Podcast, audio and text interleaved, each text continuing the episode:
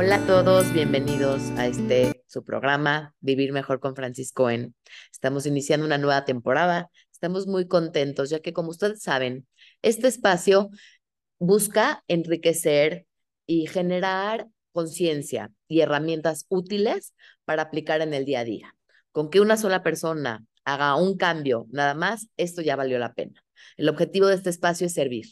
Y creo que tenemos hoy un tema muy interesante este, difícil a veces de tocar, pero creo que es muy importante abrirlo y hablarlo. Y tiene que ver con la prevención en la sexualidad infantil y en la adolescencia. Cómo acercarnos con nuestros hijos para hablar de estos temas de pronto incómodos, ¿no? Eh, echarnos un clavado en nuestra propia sexualidad para ver qué es lo que nos pasa a nosotros para así poder ser lo más claros, lo más amorosos con ellos y de alguna manera brindarles estas herramientas para que ellos puedan enfrentar la vida este, cómo nombrar las partes sexuales por su nombre, generar vínculos cercanos, amorosos, de confianza, que se hacen desde que son muy chiquitos.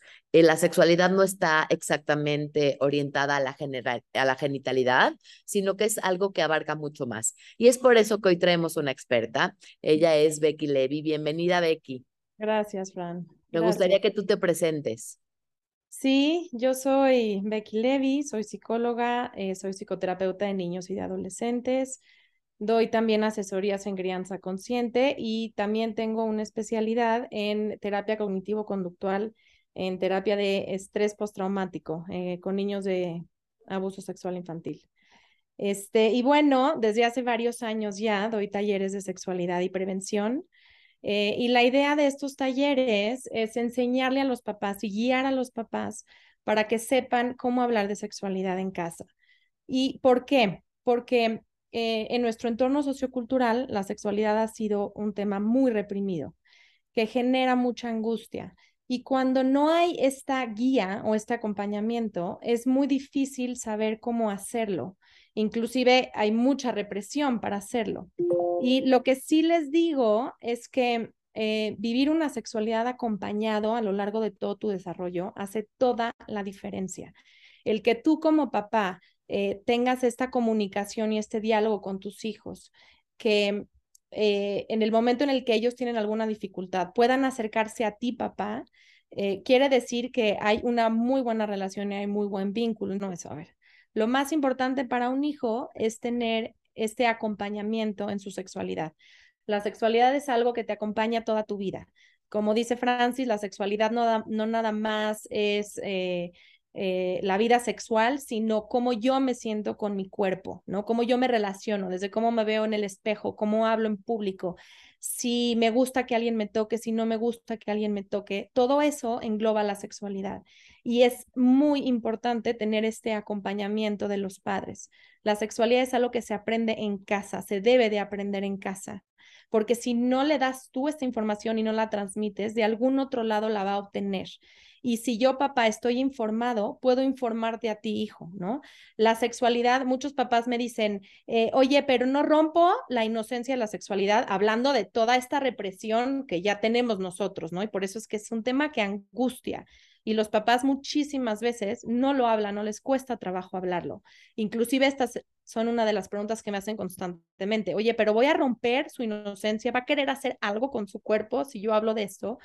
Y lo que yo les transmito a los papás, que la sexualidad debería de ser como hablar de coches o de bicis, es algo natural, es parte de nuestro cuerpo, de, es parte de nuestra biología, es eh, información que tenemos que tener, porque si no la tenemos es un tabú, si no la tenemos es algo prohibido, es algo de lo que no se habla y justamente esta ignorancia es la que lleva a que los niños sean las víctimas más vulnerables para vivir algún tipo de violencia.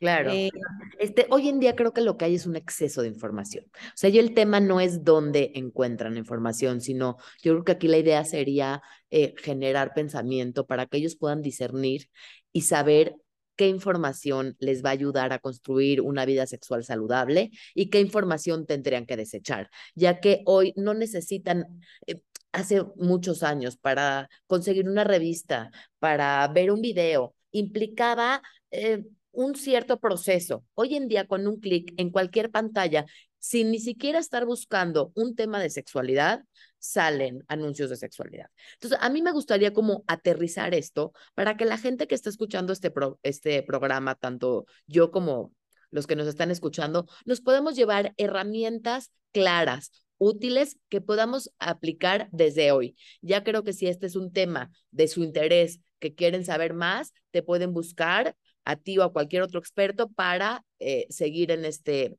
en, en este proceso de, de información y de cómo manejarlo. Pero que hoy se puedan ir con herramientas claves, ya sea uno o dos, lo que dé tiempo en esta media hora, pero que podamos aplicar desde hoy cualquiera persona que tenga cargo niños, ya sea instituciones, este, hogares, como papás, como gente que cuida a los niños, ¿qué podemos darles para que podamos tener una mayor prevención en, en cuanto al abuso sexual?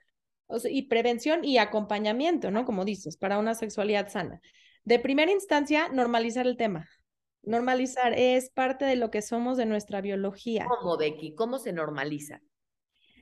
Hablando, hablando desde nombrarle a un bebé el nombre de sus genitales, eh, desde describiendo si o pidiéndole permiso si vas a tocar su cuerpo, si no, desde validando si es un hijo que le gusta que lo apapaches o que no, escuchándolo, desde ahí estamos abriendo el tema, ¿no? Cuando yo hablo de sexualidad, cuando yo hablo del cuerpo, en mi casa se permite hablar de eso. Y esto es algo que se va construyendo. La idea no es de un día para otro. Si no lo hemos hablado el tema, sí introducirlo nosotros como papás. ¿Por qué? Porque si yo lo introduzco aquí en esta casa, se puede hablar. Y no nada más se habla, sino si hay algún problema, te puedo ayudar yo, papá, a resolverlo.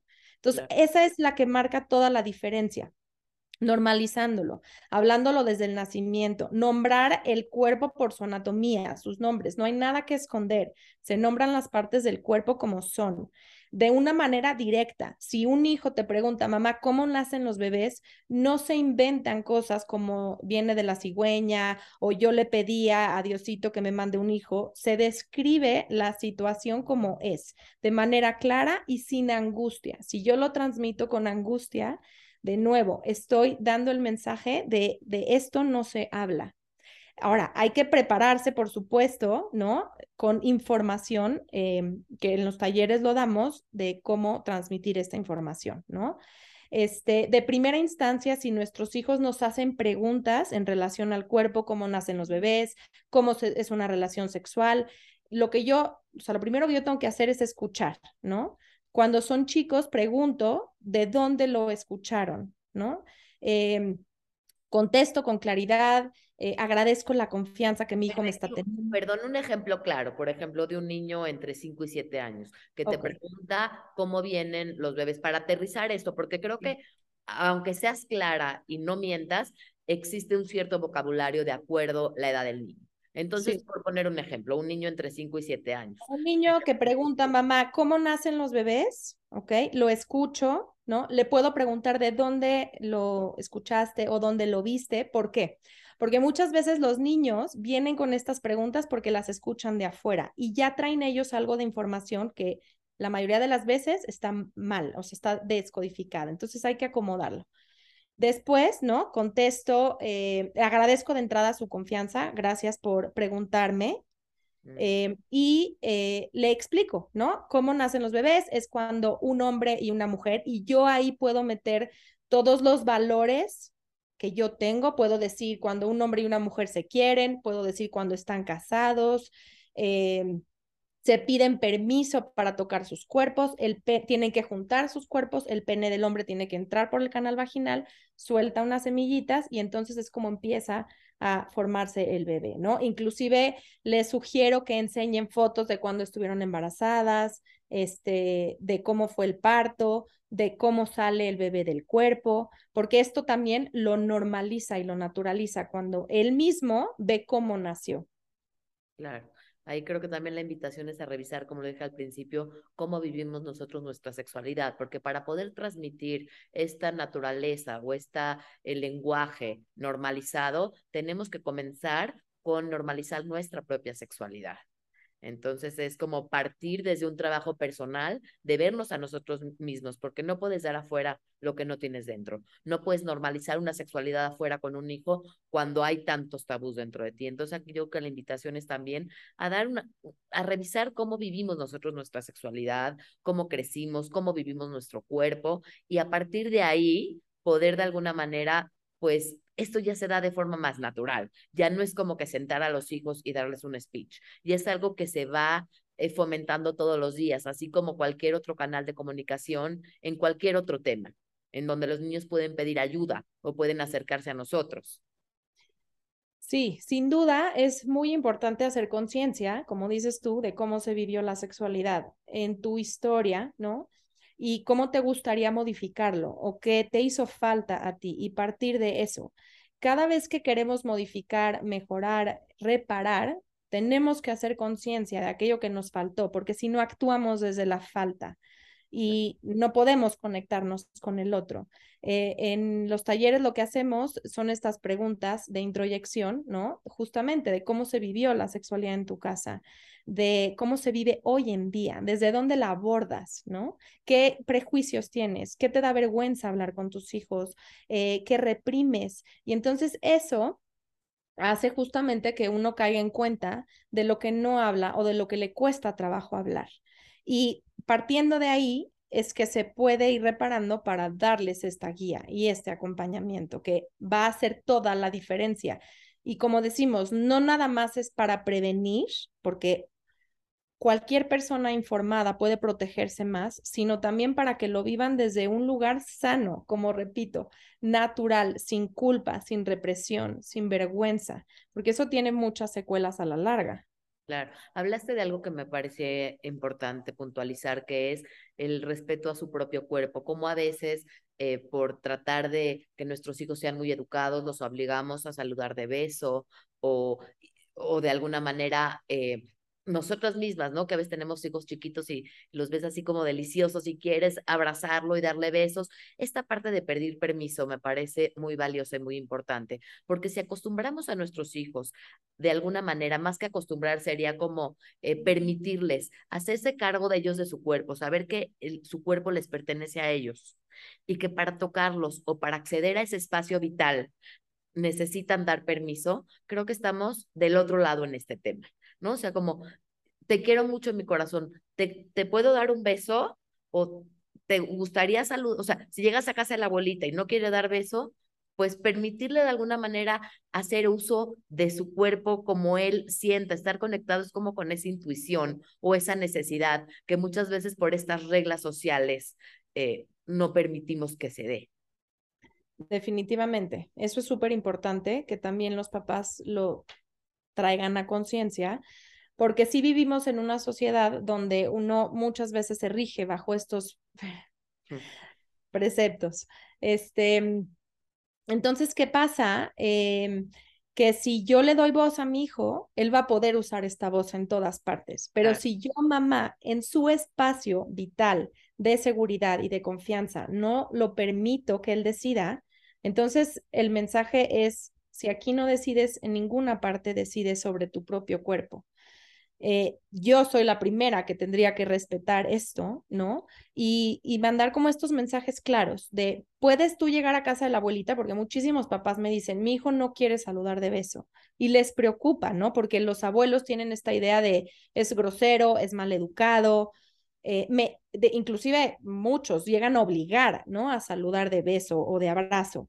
Y entonces lo que les explico a los papás es de que ahí hay que validar al hijo sí o sí, es importante. Se vale que no quiera saludar, lo que sí puedes hacer de besos, o se vale que no quiera saludar de beso, pero puedes hacer de lejito, hola, ¿cómo están todos? Y entonces ahí eh, tú estás como enseñando esta parte de la educación, pero también estás respetando lo que tu hijo necesita y lo estás apoyando también. Claro.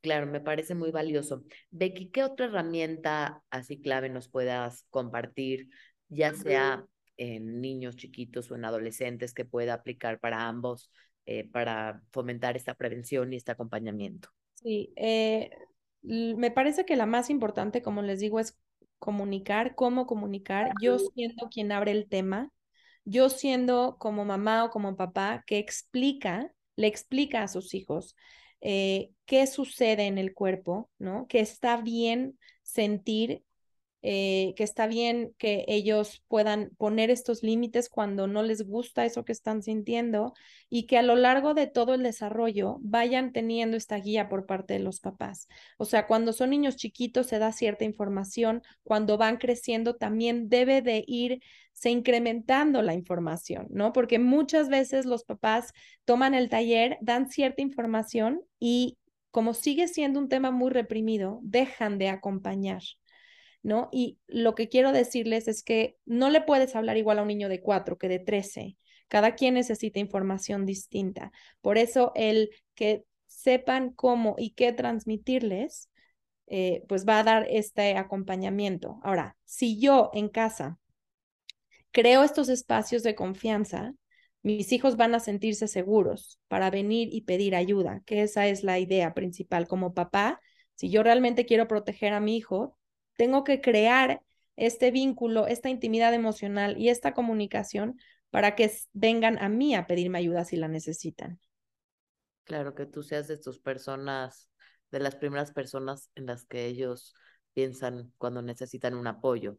Pues muchas veces, dependiendo la edad en la adolescencia, los amigos son los que toman un papel prioritario, ¿no? Es como con quien eh, se recargan o comparten o piden ayuda. Sin embargo, como padres, ir generando como esta, este lugar, porque esto no se da de un día a otro, esto se empieza desde que son chiquitos. Como decían, si quieres que tu hijo adolescente venga y te cuente, este, pues, eh, parte de su, de su vida, comienza desde que son muy chiquitos. Entonces aquí la invitación, por lo que entiendo, es a ir fomentando este vínculo. Hay algunas herramientas claras, exactas, que nos puedas compartir para ir generando este vínculo, para ser esa persona en los que los niños se apoyen, no nada más para un tema sexual, sino en general? Sí, de entrada, para fomentar un vínculo, eh, hay que escuchar, ¿no? Hay que escuchar a los hijos, hay que validarlos. Se vale todo lo que los hijos sienten. Y esto es difícil de entender para un adulto, sobre todo eh, cuando vivimos muy reprimidos con lo que sentimos, em, es importante hacer conciencia de validar siempre lo que el hijo siente, aunque yo como adulto em, no lo entienda. O sea, se vale que te enojes, se vale que estés triste, se vale que te frustres, se vale que las cosas no salieron como tú querías. Eh, siempre hay que validar, hay que escuchar, hay que validar, hay que nombrar eso que le sucede porque esto ayuda a que psíquicamente vayan construyéndose, ¿no? Entonces, hay que nombrar eso que sucede y hay que llegar a un acuerdo o hay que encontrar juntos una solución de qué se podría hacer. Y si no hay esa solución, hay que acompañar este malestar o este sentir de nuestro hijo, ¿no? Esa es la mejor manera de lograr un vínculo. Este es algo complejo porque son muchos pasos que hay que ir integrando pero me parece que esa es la mejor manera para que el, el hijo, o sea, que tu hijo se sienta visto, se sienta importante, que confíe en sí mismo, que se sienta seguro y, y, que, y que se sienta bien de lo que siente. Me encanta la idea, creo que es una muy buena opción esta parte de generar este vocabulario emocional. Como vuelvo a decirlo, empecemos por uno. Sin embargo, ahorita que estás hablando de esto, esto se me viene a la mente esta parte en donde estamos buscando ese momento que se dé. Y si estamos esperando que el momento se dé, aquí nos vamos a quedar. Yo creo que aquí una buena opción para ser así muy puntual es generar estos espacios, porque muchas veces pasa la semana y no estuviste a lo mejor solo con alguno de tus hijos. Los viste a la hora de la comida todos juntos o a la hora de las clases, pero para generar este tipo de acercamiento se necesita dar un cierto espacio, así como necesitamos crear espacios en la mente para generar este vocabulario, este vocabulario emocional, esta validación, necesitamos generar espacios. Entonces la invitación aquí, no sé qué te parece, Becky, es pues llevarte a tu hijo, a tu hija, a la, a, la persona con la que estés tú, de la que estés tú a cargo, eh, a un café, a comer, en un espacio espacio neutro, que no sea a lo mejor la casa, que se pueda dar otro tipo de pláticas, otro tipo de acercamientos. o sea, sí, definitivamente el tiempo de calidad y la presencia va a hacer que uno pueda vincularse con el otro y crear estos espacios de intimidad. Lo que yo les digo mucho a las mamás es que em, para poder crear estos espacios, el, tu hijo necesita sentirse visto, necesita sentirse importante y validado. Y eso muchas veces es fuera em, eh, como de estos espacios donde hay eh, como mucho estímulo o donde hay distracción de otras personas, porque entonces deja de ser importante. Entonces, si yo busco estos espacios de calidad, puede ser 10 minutos, no tiene que ser más, y inclusive no tiene que ser fuera o en algún café, porque muchas veces me dicen las mamás, no tengo tiempo, ¿no? El día se me pasa volando. Puede ser algo más sencillo como... Eh, no sé, hacer algo que les guste, que se pongan de acuerdo y lo compartan, ¿no? Hijo, mamá, papá, hijo, hija, y que en ese ratito donde hay esa calidez venga esta, este intercambio, ¿no? De cómo estás realmente tú y aquí estoy yo para acompañarte. Claro. Ahora, eh, no puedo evitar, este, no puedo evitar pensar en todo el impacto que tienen hoy en día eh, las redes sociales dentro de nuestra formación como seres humanos, ¿no? Estamos, es una realidad que estamos rodeados de pantallas, que es un mundo de pantallas ¿Qué impacto tiene esto en cuanto a la sexualidad y qué papel toma en la prevención? Ok, tiene un impacto altísimo. Los niños están muy erotizados hoy en día desde muy chiquitos porque están justamente en contacto con, la, con este extremo desde muy pequeñitos.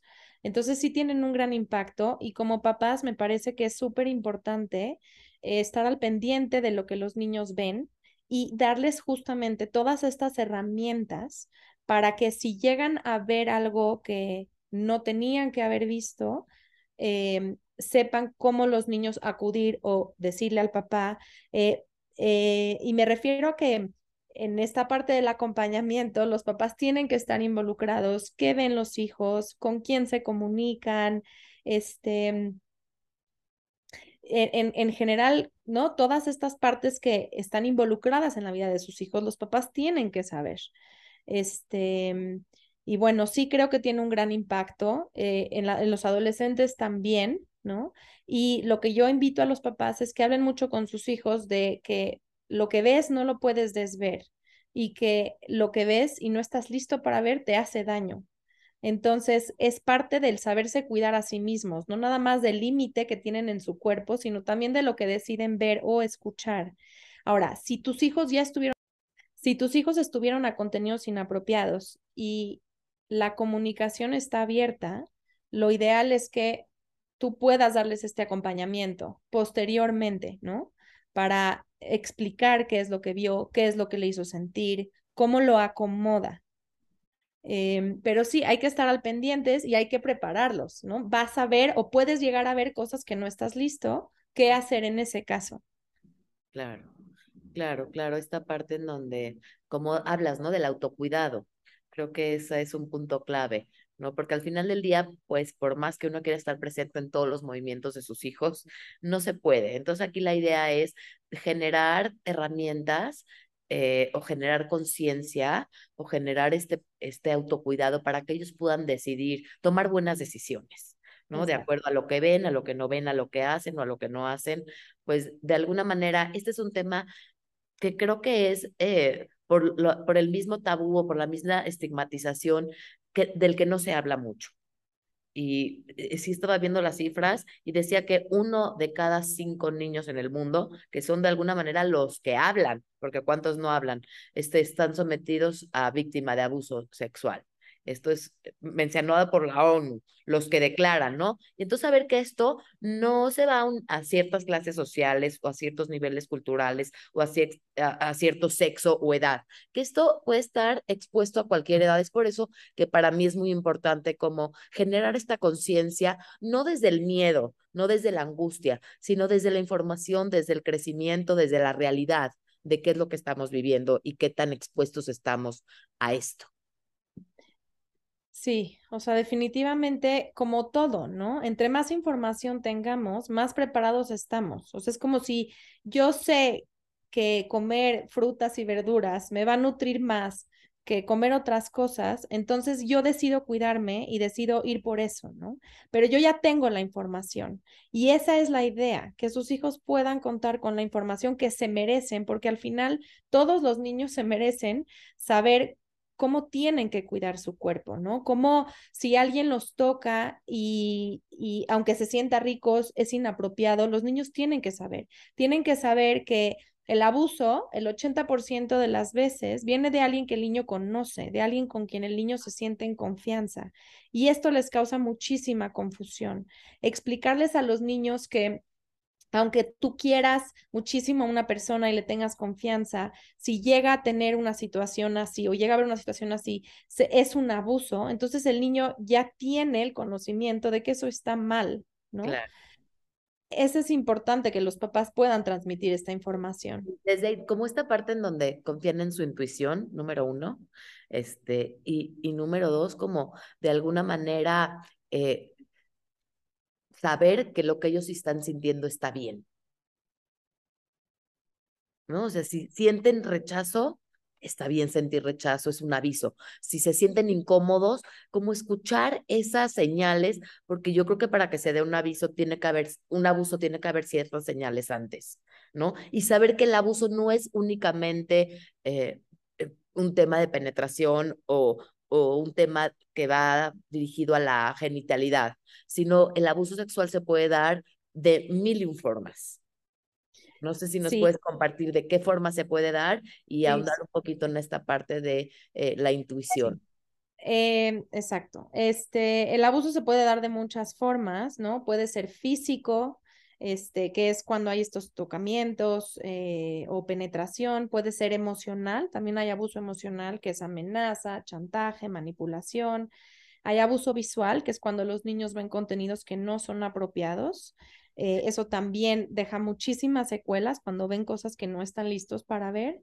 Eh, el abuso puede, estos son los tipos de abuso, el abuso puede venir de quien sea, esto es súper importante que los niños lo sepan, de quien sea, de alguien que conoces, de alguien que quieres, de alguien que ves todos los días o de alguien que no conoces.